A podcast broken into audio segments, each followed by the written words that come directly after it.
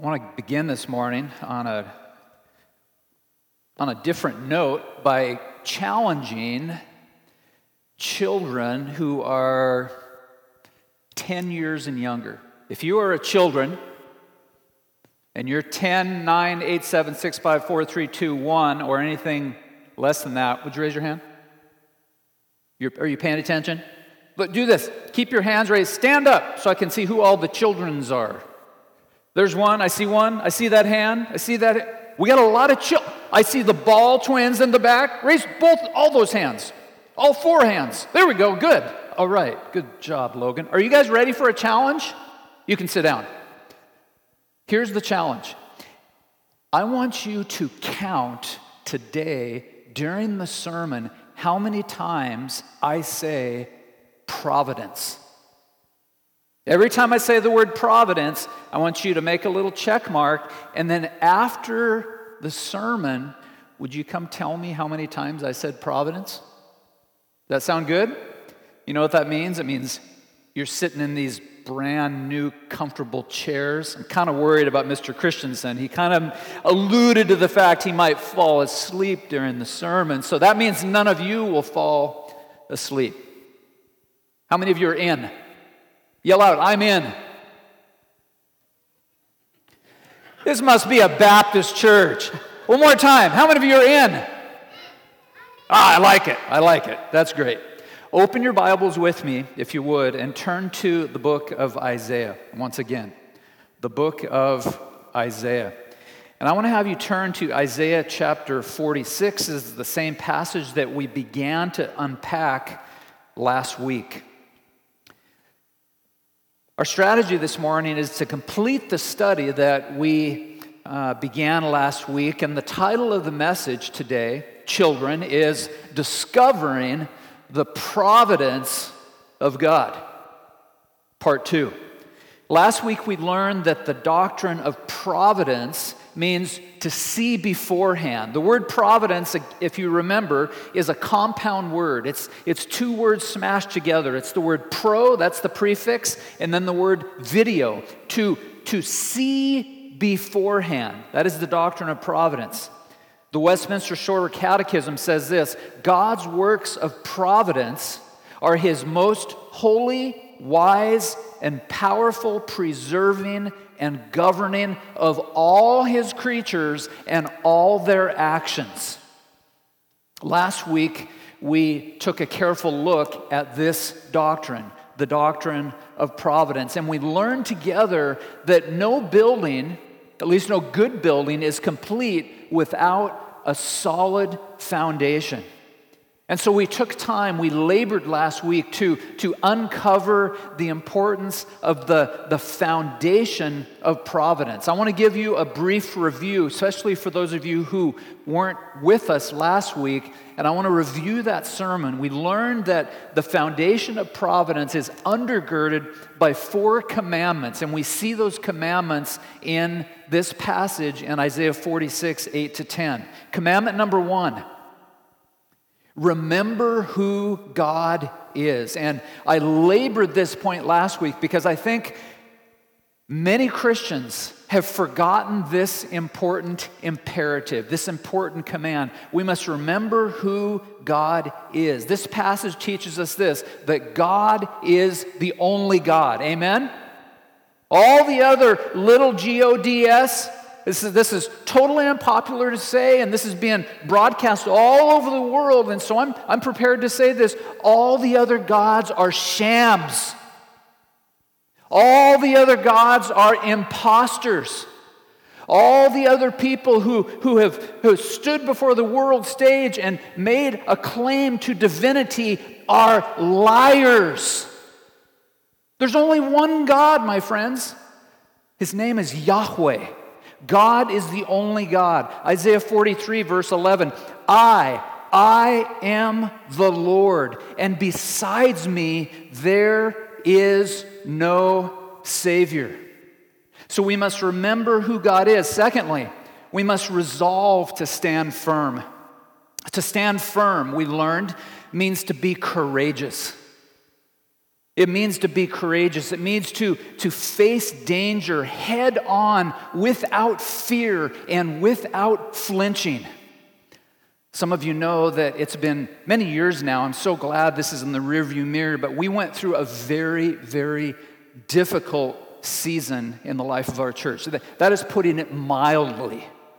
I have had people come to me and say, Oh, Pastor, you and your wife and your family, you're so, you're so faithful and courageous to, to, to stick it out here at Christ Fellowship. I don't know if I've ever said this publicly, uh, God is the one who emboldened us. God is the one who gave us the courage. But I'm here to tell you that I prayed a thousand times for God to take us someplace else. I'm probably not supposed to say that. But I'm here to tell you that were it not for God enabling our feet and, and giving strength to our hands and, and giving me lips that would proclaim the truth of God's word in a bold and faithful way, I never could have done it. I wanted to tuck tail and run. But God tells us this we must stand firm. During those days, I met with a, a, friend of mine, an elder at another church, the church up in Custer, Sunrise Baptist. And he's a, he's a dear brother and, and such a, a faithful friend of mine. And we met up at the woods in uh, Lynden. And I took about an hour to share with him what was going on at Christ Fellowship. And he, he, he, I'll never forget it. My, my friend and my brother sat patiently and didn't say one word. And as I came to the conclusion of the story and I was just worn out, I was ready to go home, I'll never forget what he said to me. With tears in his eyes, he said, There's only one thing I want to say to you right now, Dave. He said, Stand firm. Stand firm. That's what the Word of God is telling us to do. Time and time again, we're instructed in Scripture to, to be courageous, to, to stand firm for the glory of God. There's a third commandment that we looked at last week, and that is we must recall the uniqueness of God. And this passage just bleeds that imperative. God is a unique God. He is a God who the Scripture proclaims as holy, holy, holy. And then finally, we learn that we must remember God's track record. That He is a faithful God, that He is an awesome God, that He is a God of wisdom, that He is always there for His people, that He has a great desire and passion to work on your behalf. Isn't that an amazing reality? That God loves to work on behalf of His people. And so the foundation of providence is undergirded by these four important commandments, but we also learned that the foundation of providence is undergirded by the character of God. Here's what we see in this passage that we will turn to in just a moment and, and read together I am God, there is no other. I am God, there is none like me. And so, this is the, the foundation of God's providence. Now, today, I want to have you come with me as we unpack the second major heading. And we've entitled that The Framework of God's Providence. And it is vitally important that we take time to think carefully through the framework of God's providence, especially during these crazy, wacky, goofy times that we find ourselves living in. Have you ever, I, this is what I do. Some days are painful, some days are frustrating, some days, are, er, some days are just bizarre. I wake up this morning and I was like, oh my word, it's like, it's still dark outside, and it should be light outside. I was sharing with a friend before the service that one of the first things I saw that came up on my phone was the air quality index is horrible don't go outside. Danger, warning, don't exercise. Well, those of you that know me well know that I have a, a little tradition every morning, every morning. I work out outside. And so I went against conventional wisdom as a asthma patient. Now you're thinking, our pastor's stupid. He's an idiot. I'm listening to an idiot. I had a great workout. I listened to a great sermon by Steven Lawson and I'm ready to roll. I'm ready. Can you say I'm ready to rock and roll in a Baptist church? I just said it. It's time to rock and roll. For months, we have lived through what I'm calling now, I think this is a little bit more accurate than what we've been told, a global health crisis. We have lived through this health crisis that has literally crippled our economy in America and many countries around the globe and has left countless lives in desperate straits. We find ourselves in the midst of cultural strife. Never in my life have I witnessed the amount of violence in the streets all around American cities. There is a cynicism towards government that is, has, has risen to a fevered pitch, not only from liberals, but also from conservatives. And there is a, a profound feeling of hopelessness in the air. My wife and I are, were, were at one of the malls, an outdoor mall in Seattle yesterday, and I remember just thinking, it's like you can, you can almost smell the hopelessness, right? Well, I wrote this sermon about 10 days ago, and I put that line in the sermon that there is a, a profound sense of hopelessness in the air. Now I need to add to that line there is profound smoke in the air. It just, it, it's getting crazy, isn't it? One of my dear friends who lives down in the Portland area posted a video on his Facebook page just a few days ago, and the, the, I'm colorblind, and I could even tell the sky was orange. That's bad when a colorblind person can tell the sky's orange. And he ended up, he and his wife had to evacuate because of the flames that were surrounding their neighborhood. It is in moments like these that we, as the people of God, need to turn our attention more than ever to the doctrine of God's providence. So I want to invite you to stand to your feet as we read this passage once again together Isaiah chapter 46, verses 8 through 10. May I remind you that this is God's holy, infallible, authoritative, inerrant word. Remember this and stand firm. Recall it to mind, you transgressors. Remember the former things of old, for I am God, and there is no other. I am God, and there is none like me, declaring the end from the beginning, and from ancient times things not yet done. Let's pray together. Lord, I'm excited to continue to learn from this passage and to watch the doctrine of providence unfold. As we learned last week, God, I, am convinced and convicted that we have totally de emphasized and forgotten this doctrine in churches all over the world. And so, Lord, we want to raise our awareness about the doctrine of your providence. We want to see what the Word of God says about it. And Lord, I pray that every person here today would be comforted by this very important doctrine, the doctrine of God's providence. Strengthen us now as we have eyes to see the truth in your word. In Jesus' name I pray. Amen. Now, the framework of God's providence, I want to suggest today, has two very important subheadings.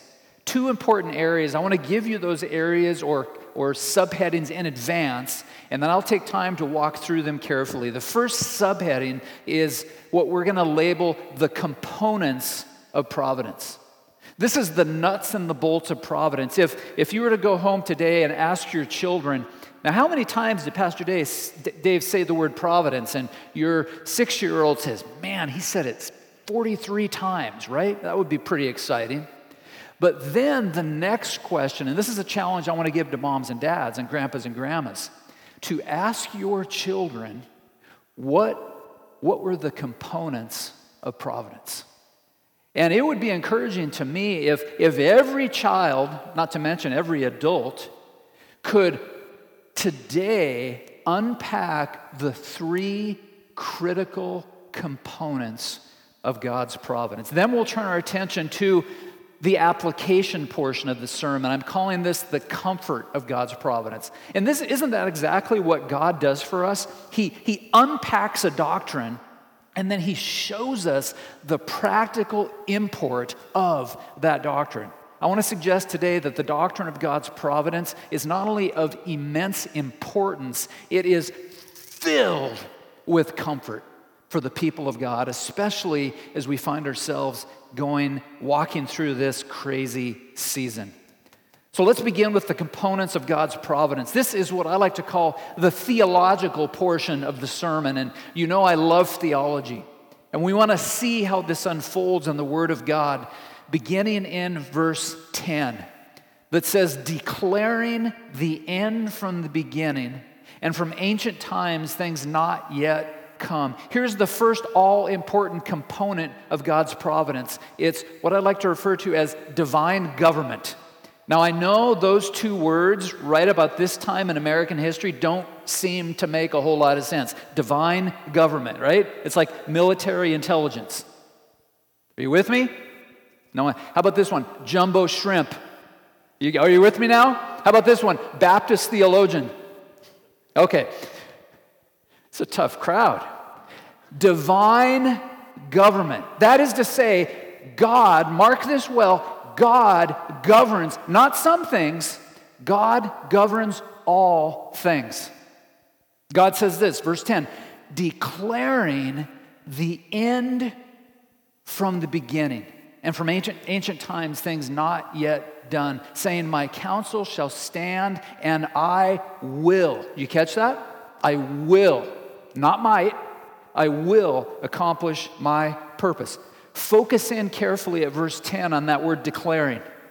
The Hebrew word means simply this to, to state emphatically and authoritatively. To state emphatically and authoritatively. Now, we came face to face with the identity of God last week in verse 8, and we were reminded that, that our God is first and foremost the creator. We learned last week that children are, are, are, told almost routinely in the public school system that God didn't create things, rather, it happened by, by chance. It happened by chance, and nothing could be further from the truth. God is the creator. We also learn that He is the redeemer, and as I said a moment ago, He loves to act on behalf of His people. We saw in verse 9 how God's character was unveiled. I am God, there is none other. I am God, there is none like me. And now we come to verse 10, and we find God making a declaration. Now, whenever God makes a declaration, we as the creatures should do what? We should pay attention. Do you know there was a day, and this is, this is not a political statement in any way, shape, or form. There was a day in American history when Americans would hear that the president was about to address the nation on the radio. Do you know what thousands upon thousands of Americans would do? They would turn on the radio. And then, with the import of television, when Americans were told early on that the president would address the nation, what would Americans do? I remember doing this as a child. I remember hearing that, that President Carter would address the nation. I remember hearing that President Ford would address the nation. And those were days that I wasn't even interested in politics. I first started getting interested in politics when Ronald Reagan became the president. And every time I heard that President Reagan was going to address the nation as a junior high school student, man, boom, I'm to the TV. I want to hear what President Reagan has to say. Do you know it's not like that anymore? It doesn't matter if it's President Obama or President Trump, but we hear that the president is about to address the nation, and many if not most Americans, are rather blase about hearing that the president is about, is about to address the nation. We can't have that mindset with the living God. When we hear that God is making a declaration as the creatures, what do we do? We turn on the television, we turn on the radio, we log onto the internet. I'm speaking metaphorically, right? We as the creatures need to pay attention. We need to be placed on high alert. We need, when we learn, when we discover that God is, is declaring something emphatically, what do we need to do? We need to put the phone down. and pay attention to God. We need to listen. This is what he says declaring, to state emphatically and authoritatively the end from the beginning and from ancient times, things not yet done. Well, what is he declaring? What is the, the essence of this authoritative declaration? There's a few things I want you to pay close attention to. One is that God governs the affairs of his creation. God governs all the affairs of his creation. Wayne Grudem says it like this God has a purpose in all that he does in the world, and providentially, by the way, for the kids, providentially counts as providence. He providentially governs or directs all things in order that they may accomplish his purposes. Now, I want to have you hold your finger in Isaiah chapter 46 and turn over a few books to the book of Daniel. Turn with me to the book of Daniel, chapter 4. And as you make your way to the book of Daniel, I want you to think through the story of Nebuchadnezzar. King Nebuchadnezzar, here is a man, he is a, he's filled with pride, he's filled with arrogance, and he refuses to worship the living God. And it's so classic. What does God do? He sends him out to pasture. And we find this, this portrait of Nebuchadnezzar, a, a, man who essentially loses his mind. His, his, his fingernails grow long, like it's just gross. His, his beard gets long, like, like Tom Hanks' character in The Castaway. You remember that movie? It's an amazing movie. God sends him out to pasture, and here's what we read if you would begin reading with me at verse 34 in Daniel chapter 4. At the end of the days, I, Nebuchadnezzar, lifted my eyes to heaven, and my reason returned to me. You see, he had gone insane, he went nuts. Now he says, My reason returned to me, and I blessed the Most High and praised and honored him who lives forever.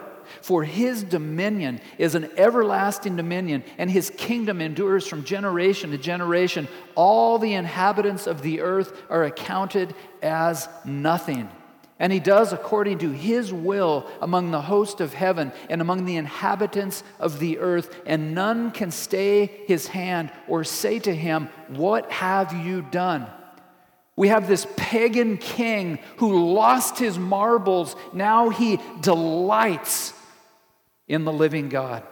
Psalm 103, verse 19 says, The Lord has established his throne in the heavens, and his kingdom rules over all.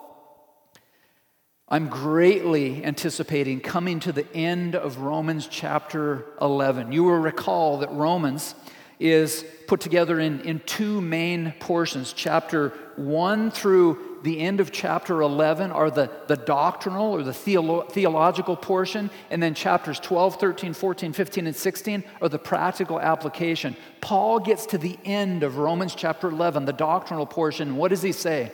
He says, For from him and through him and to him are all things, to him be the glory forever and ever. Amen. I have two sermons planned for that one verse. It, it is a mighty, mighty passage of Scripture. And so we see that God governs all the affairs of the nations. I also want you to see that God's governing hand is absolutely comprehensive. His governing hand is absolutely comprehensive. Last week I told you that R.C. Sproul said, and I heard him say this personally several times, that there are no maverick molecules in God's universe.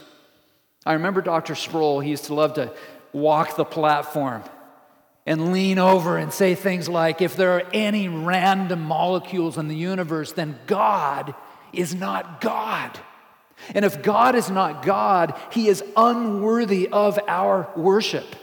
And so remember with me that there are no maverick molecules in the universe. Dr. Sproul went on to say in his book, The Invisible Hand, quote, God is sovereign over his entire creation, including the subordinate domain of Satan. God is Lord of death as well as life. He rules over pain and disease as sovereignly as he rules over prosperity. He says in verse 10 that he declares the end from the beginning. That, my friends, is the definition of comprehensive. From ancient times, things not yet done, that is, he is sovereignly in control of all things, including all those things that have not yet come to pass, including the trivial things like where I will walk tomorrow like what you will have for lunch tomorrow, like where you will go on vacation next June, like who your daughter marries, like who your son marries, and when you will breathe your last breath. God's in control of it all. He governs the natural world, He governs human history, He governs individuals. Here's the one that I have discovered many, many, many evangelicals don't like. It rubs them the wrong way. I'm going to say it anyway. He governs human decisions. He governs human decisions. John Frame says, We should not be prejudiced by the unbiblical but popular notion that God never foreordains our free decisions. Unquote.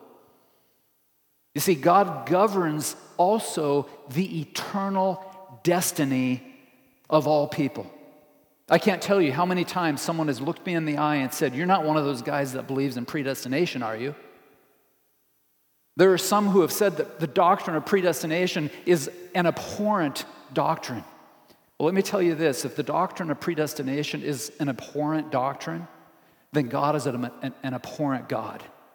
And we know that He's not an abhorrent God. He is a, a loving, gracious, merciful God who predestines everything, including individuals. John Calvin famously said, quote, predestination we call the eternal decree of God by which he has determined in himself what he would have to become of every individual of mankind. The last great, really, theologian at Princeton Theological Seminary, those days are gone, but Benjamin Warfield said, In the infinite wisdom of the Lord of all the earth, each event falls within the exact precision in its proper place in the unfolding of his eternal plan. Nothing, however small, however strange, occurs without his ordering or without its peculiar fitness for its place in the working out of his purposes. And the end of all shall be the manifestation of his glory and the accumulation of his praise. Back to verse 10 in Isaiah 46 My counsel shall stand. That is comprehensive. I will accomplish all my purpose. That again is comprehensive. And so the first component we've seen together is the, the component of divine government. God governs all things. There's a second component. By the way, for the kids, you can memorize these things. A year from now, I can walk up to you and say, Little Johnny, little Susie, can you tell me the three components of providence? I can't wait for that day. The first component, divine government. Here's the second component divine preservation. Divine preservation. What I mean here is that God not only governs all things, but God also sustains all things. Do you know what would happen if God were not a God who sustained all things? I want to speak, and I'm not a scientist, and I didn't do well in science in school. Another confession. It's like confession day, right? But I'll tell you this if God didn't sustain all things, this pulpit would be gone before your very eyes. Why? The molecules would be random. They'd be crazy, right? God ordains all things, He also sustains all things all the way down to the molecular level. One theologian comments on God's sustaining power. He said that God keeps all created things existing and maintaining the properties with which He created them. hold your finger once again in Isaiah 46 and turn back a few books to the book of Nehemiah. The book of Nehemiah. And I want you to see in Nehemiah chapter 9, verse 6, the importance of God sustaining all things. Nehemiah chapter 9, verse 6. I love to hear the pages turning. You are the Lord, you alone. You have made heaven, the heaven of heavens, with all their host, and the earth, and all that is in it on the seas, and all that is in them. Stop right there, young people.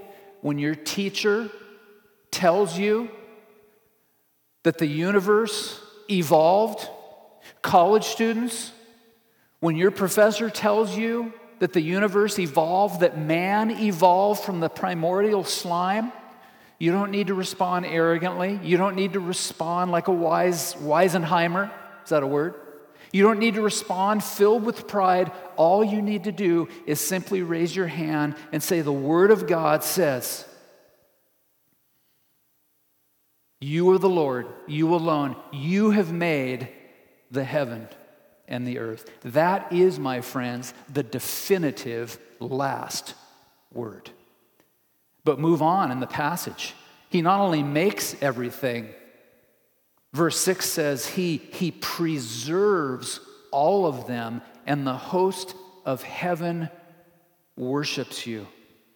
Isaiah chapter 40, verse 11, we are told that God tends his flock like a shepherd. Aren't you so glad for that? That we, as the, the sheep of God, God promises to, to tend his flock like a shepherd. It gets better. He will gather the lambs in his arms, he will carry them in his bosom and gently lead those that are with young. In Hebrews chapter 1, verse 3, we read this that he, Jesus Christ, is the radiance of the glory of God and the exact imprint of his nature. You want to know what God is like? Just look at Jesus. That's what God is like. Jesus is the radiance of the glory of God and the exact imprint of his nature. And listen to what he does. He, Jesus Christ, the second member of the Godhead, he upholds the universe by the word of his power. Do you know what that's called? That's called divine preservation divine preservation. There's a third component. The kids got it, right? The three components divine government, divine preservation. Number three. Now, this is a big word, two big words smashed together, but it's so important that you remember this. The third component of the framework of providence is divine concurrence. Divine concurrence. Again, R.C. Sproul helps us understand this doctrine. He says the doctrine of concurrence refers to historical events in which the work of providence has been acted out through human agencies. That means that at the same time human beings are acting, God is acting in and through them. Now, to illustrate the doctrine of concurrence, my family, many times, has taken the trip down to Astoria. Some of you have been there as well, or many of you have been to Fort Stevens. Something very interesting happens near Fort Stevens. It's called the Clatsop Spit. Be a great name for a band. The Clatsop Spit, right? What happens at the Clat, clap, it's hard to say. What happens at the, the Clatsop Spit? That is where the fresh water from the Columbia River merges with the salt water of the what? The Pacific Ocean. And if you can come explain to me after the message how this works, I have this image in my mind of deep down in the ocean, there's like this secret dam, right? That somehow like where, where, you see the tension? Is any, shake your head if you see, if it bothers you. Like fresh water, salt with thank you, Tom. You're like, it's weird, but do we believe it? Are you with me? Do we accept it? That is concurrence. The, the fresh water somehow intervening with the salt water at the Clatsop spit. right? That's the doctrine of concurrence. A sovereign God somehow, in his infinite wisdom, comes together with, I'm going to say it, the free decisions of the creature, and they somehow come together, and God always gets what he wants. That is the doctrine of concurrence. Now, last week I made reference to the Westminster Confession of Faith, penned in 1647. I believe the Puritans that got together in England took around six years to draft this document. Probably my favorite section in the Westminster Confession of Faith is right here. I want to read it to you. The God from all eternity did by the most wise and holy counsel of his own will freely and unchangeably ordain whatsoever comes to pass. That's this part. Yet so as thereby neither is God the author of sin, nor is violence offered to the will of the creatures, nor is the liberty or contingency of second causes taken away, but rather established. That's a mouthful. But what were those Puritan pastors and theologians? What were they wanting us to see? They were wanting us to see the doctrine of concurrence, that God is a God of providence, that yes, we indeed make free choices, and somehow God, in His infinite wisdom, always gets His way. Now, here's the big question those of you who are inclined philosophically, and if you're sitting in your seat, I can't say pew anymore, can I? Where do the backsliders sit in a church that only has chairs? Talk about philosophy. But here's the question that I want to pose to you that so many people wonder about Is God sovereign over all things, or do creatures make free, uncoerced decisions? I want you to think about that. Because we're on the horns of a dilemma now with this doctrine of concurrence. Does God sovereignly ordain all things, or is the creature making free, uncoerced decisions? And here is the answer the answer is yes. Yes. And where people get in trouble is where they emphasize one to the exclusion of the other.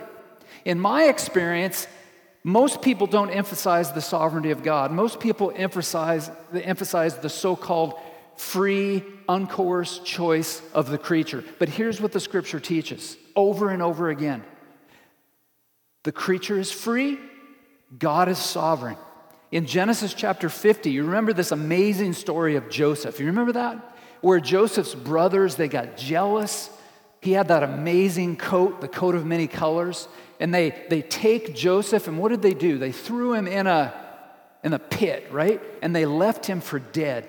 And at the end of the story, we move all the way from, from that point to Genesis chapter 50. He ends up getting out of the pit. He is the right hand man. Joseph was the right hand man, and he's supposed to be dead in the eyes of his brother. And he's serving in Pharaoh's court.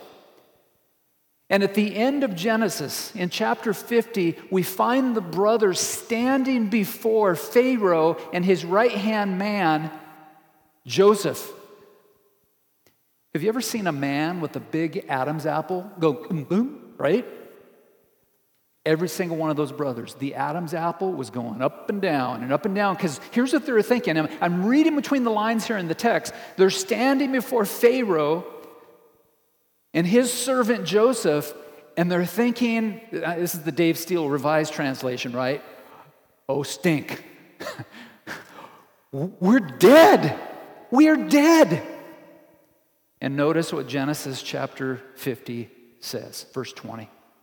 As for me, or as for you, rather, Joseph says, You meant evil against me, but God meant it for good to bring it about that many people should be kept alive as they are today. You see concurrence there? God, the, the free, uncoerced decision of the creature. And by the way, when Joseph's brothers made that free, uncoerced decision to throw their bro in the pit, they are culpable. They are guilty. No creature can ever say, Well, God made me do it. Even better yet, no creature can ever say, God decreed that I would do it. They do it freely. Now, in Acts chapter 2, verse 23, I want to have you turn there because it would be helpful for you to, to set your eyes on this passage. We have what I consider to be probably the most powerful demonstration of concurrence in all of sacred scripture. And it involves the cross of the Lord Jesus Christ. In Acts chapter 2, verse 23, we read, This Jesus delivered up according to the definite plan and foreknowledge of God. That's this side. You crucified and killed by the hands of lawless men. That's this side. God ordains it. Sinful creatures use their, their volition to do it. And in both these passages, both in Acts 2 and Genesis 50, we see God's sovereign intervention and the free choices of people fulfilling the plans and the purposes of God. Now, as you wrestle with this doctrine, and I'm convinced that some of you will, it would be normal, remember this maxim. And a maxim is something that you run to the bank with, right? A maxim is something that is worth writing down. A maxim is, is something that is worth pinning on your refrigerator or placing on your desk or putting in your Evernote account so you can look at it on your phone. Here's the maxim that I don't ever want you to remember, ever forget. Free acts, free acts are foreordained. Does anyone have an aspirin? Free acts like the free acts of Joseph's brothers, like the free acts of those men who put Jesus Christ, our Savior, on the cross, free acts are foreordained. You see, we never minimize either reality. The choices that we make are always free and uncoerced. This much is true. But God is sovereign over all things, including your free choices and my free choices. Now, when you carefully consider these three components of providence that, that all of you have memorized by this point, right? Divine government, divine preservation, divine concurrence, you cannot help, especially in light of what we're walking through as Americans right now, you can't help but be comforted. To know that God is in sovereign control of all things. To know that God is in providential control of all creatures. And to know that He is the God of concurrence. Now, there are numerous ways that the doctrine of God's providence comforts us, and I want to turn from the components now to the second feature of the framework of providence by looking at the comfort that we receive from this doctrine. Number one, I want you to see that the doctrine of God's providence is comprehensive. To, to believe and understand that God has ordained every event, every detail in the universe. Remember, declaring the end from the beginning for me, and I trust for you, is a great boon to your soul. Nothing happens by accident. Nothing happens by coincidence. And one of the themes of my life for the last really over 30 years, before I was even married, I was thinking about this, is I'm on this great rampage to eliminate the word luck from the English language. Let's get rid of the word luck. It's a bad word, it's a horrible word. You read about the, the revolutionary days in America, and you read men who were committed to the Christian faith would say things like, before someone went onto the battlefield, Godspeed. Godspeed. Do you know that? That's what happened on the battlefield. Before President, before General Washington entered the battlefield, he would have someone come to him and say, Mr. Washington, Godspeed. I'll guarantee you no one said good luck. In fact, just, just a little insight, uh, I'm admitting too much this morning. When someone comes up to me, especially before a message, and says, Good luck. I'm like, okay, Lord, discipline, discipline, right? Right? There is no luck in God's economy. God is sovereign over all things. You may remember the old song, He's got the whole world in His hands. I promise not to sing it for you. Isn't that the case? It's true. He's got the whole world in His hands, but you need to understand that He is not only has the whole world in His hands, He has every speck of dust in His hands. It's what theologians refer to as meticulous providence. And I want to go on record and tell you that I, I love the doctrine of meticulous providence. And I hope you love the doctrine of meticulous providence. There's a pastor who served at the Metropolitan Tabernacle in London, England. My wife and I had a chance to, to visit there and attend church there when you so graciously sent us to London. I think it's been three or four years ago now. Charles Haddon Spurgeon made a, a comment in the 19th century that I think, better than anyone I've ever read, helps to unpack the doctrine of meticulous providence. Some of you have heard me share this quote before. It's one of my favorites. He says this, and this is a quote that separates the men from the boys. This is a quote that separates the theologians from the non theologians. This is a quote that separates those who fear God with those who refuse to fear God. Listen to what Spurgeon says.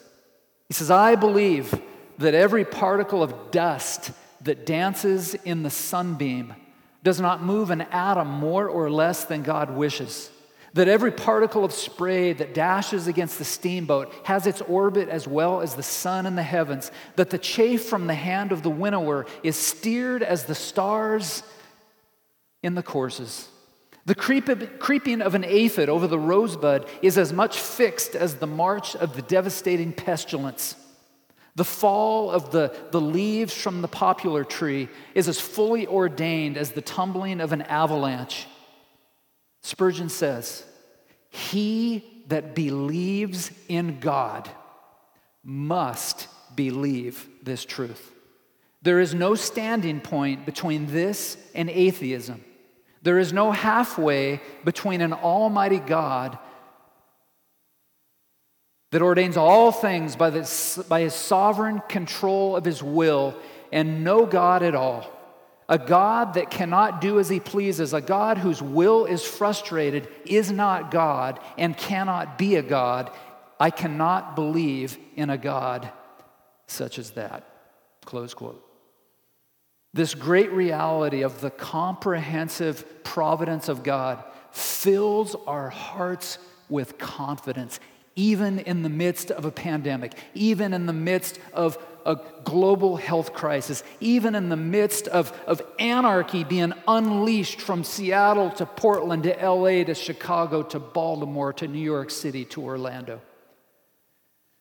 Even in the midst of unrest in our government, God is comprehensively in control of all things. There's a second comfort. The doctrine of God's providence is unshakable, unwavering, and unassailable. Simply put, God is a God of power who is simply unmatched in the cosmos. All things fall under the massive banner of God's providence. It makes me wonder why we have neglected this doctrine over the last 20 or 30 years in the church. Number three, the third comfort is that the doctrine of God's providence is certain. Now, if you are a fan of postmodern ideology, if you're a fan of, of philosophy in general that sees things from a worldly point of view, to, to hear a man standing at a pulpit saying that anything is certain will be deeply offensive to you.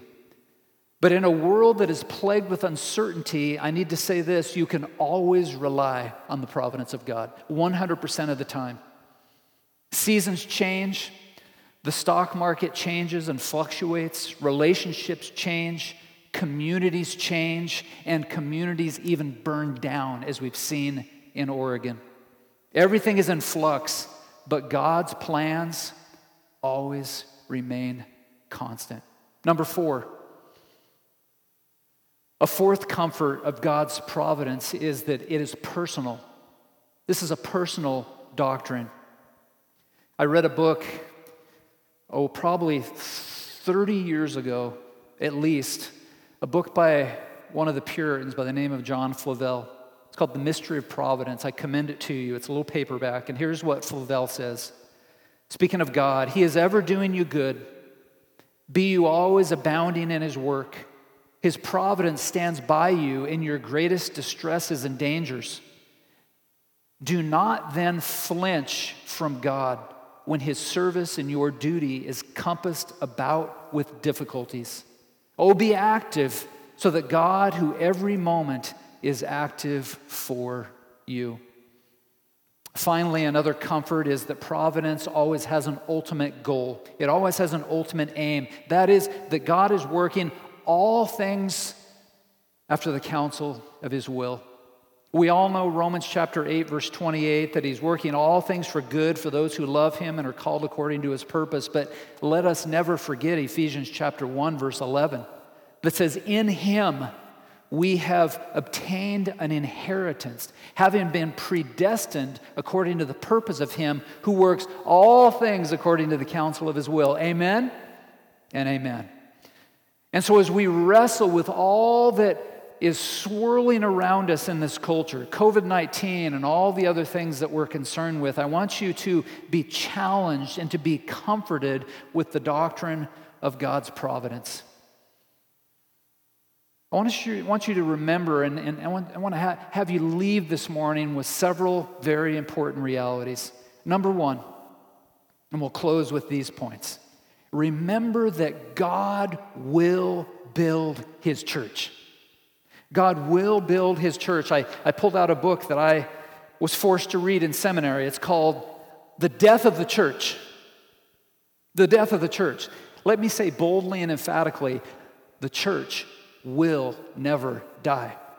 Listen, my friends, the government can shut us down. The government can lock us in. The government can, can send us out into the fields, but we will never be shut down. God will build his church. Number two, God's plan will succeed. We saw that in Ephesians 1 11 that he works all things according to the counsel of his will. You see, there's no ambiguity with God. There's lots of ambiguity with me. There's a load of ambiguity with you, right? There's no ambiguity with God. God's plan always succeeds. Number three, God's ways are mysterious and unfathomable.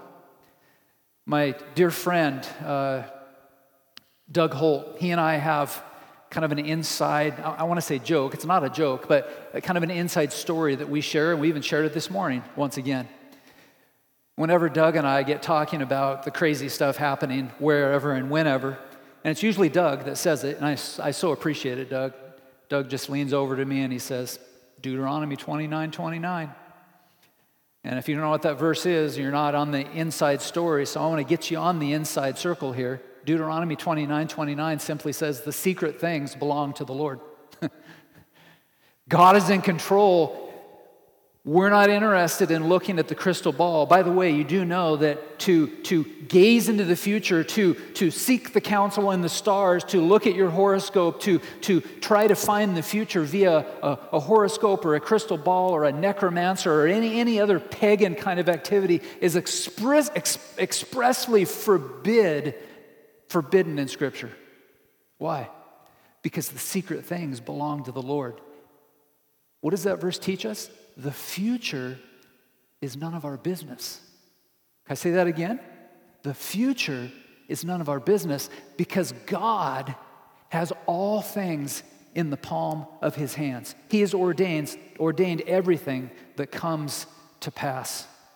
Number four, God's ways are higher than our ways. So says Isaiah chapter 55, verses 8 and 9. And even in the midst of the global health crisis, even in the midst of the smoky skies, even in the midst of the, the turmoil that we find around us, we know this God's will is perfect. Again, John Flavel, the Puritan writer, says, Study the singular benefits and advantages of a will resigned up and melted into the will of God. I hope that's you this morning, that your will will be melted into the will of God. Number five, God's plans for his people are always good. The plans that he has for his people are always good. Number six, nothing takes God by surprise. Indeed, COVID 19 is a part of God's eternal redemptive plan. I've said it before the COVID 19 crisis is a, is a radar blip on the screen of redemptive history. We're going to look back at this in the days to come and see, ah, now we see it's a radar blip on God's redemptive historical plan. And 20 years from now, should the Lord tarry, we'll be going through something else. And that too will be a radar blip on the screen of redemptive history. Finally, and we'll close. May I encourage you to trust God with your life. My great model for preaching and ministry, at least my great human model, is Charles Haddon Spurgeon. And Charles Haddon Spurgeon would never end a message without taking people to the cross. And while this message in Isaiah chapter 46 is not focused exclusively on the cross, we see as we, as we open the curtain, we see that behind the curtain there is indeed a cross. We've learned about the framework of providence, but as we open up that curtain, we see that a, a, critical aspect of God's providential designs involve the crosswork of His Son, the Lord Jesus Christ, who came and lived a life that we could never live, and He died a death that, that I deserved to die and that you deserve to die. And He died on a wooden cross for the sins of every person who would ever believe. He died upon a wooden cross for the sins of every person who would ever believe. And so the, the challenge today is have you trusted him? I'm not asking if you're a member of the church. I'm not asking you if you've gone to church. I'm not asking you if you've made a commitment to the church. I'm not asking you if you're religious. I'm asking you have you trusted the Lord Jesus Christ? Have you come to the foot of the cross and said, God, I am a rebel? I have despised your holy law. I have despised the doctrine of providence, but today I see I have no choice but to believe. And I want you to remember this as we close that God is inviting you to believe in his Son, the Lord Jesus Christ, but he's doing more than inviting you to believe, he is commanding you to believe.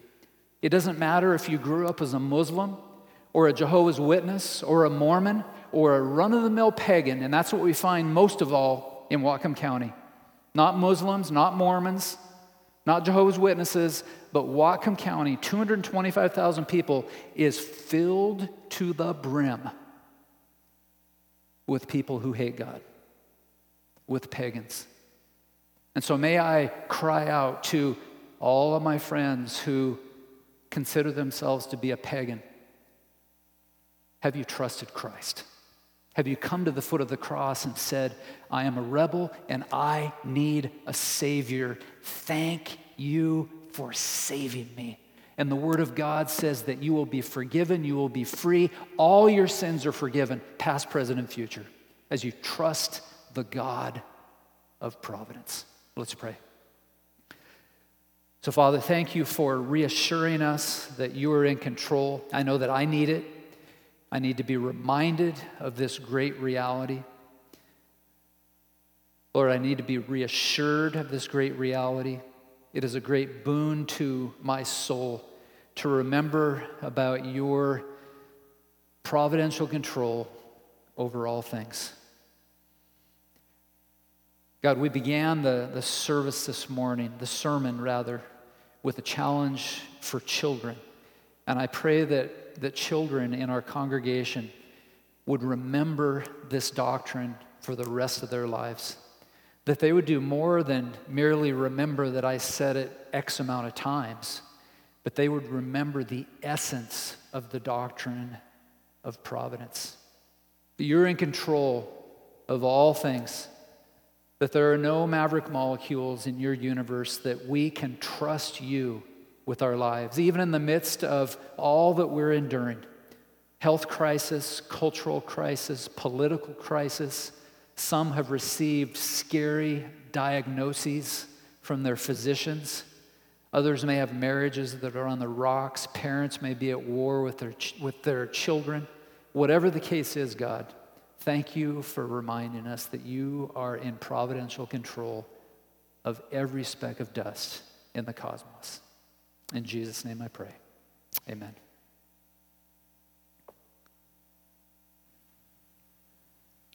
Let's stand as we close with our final two songs.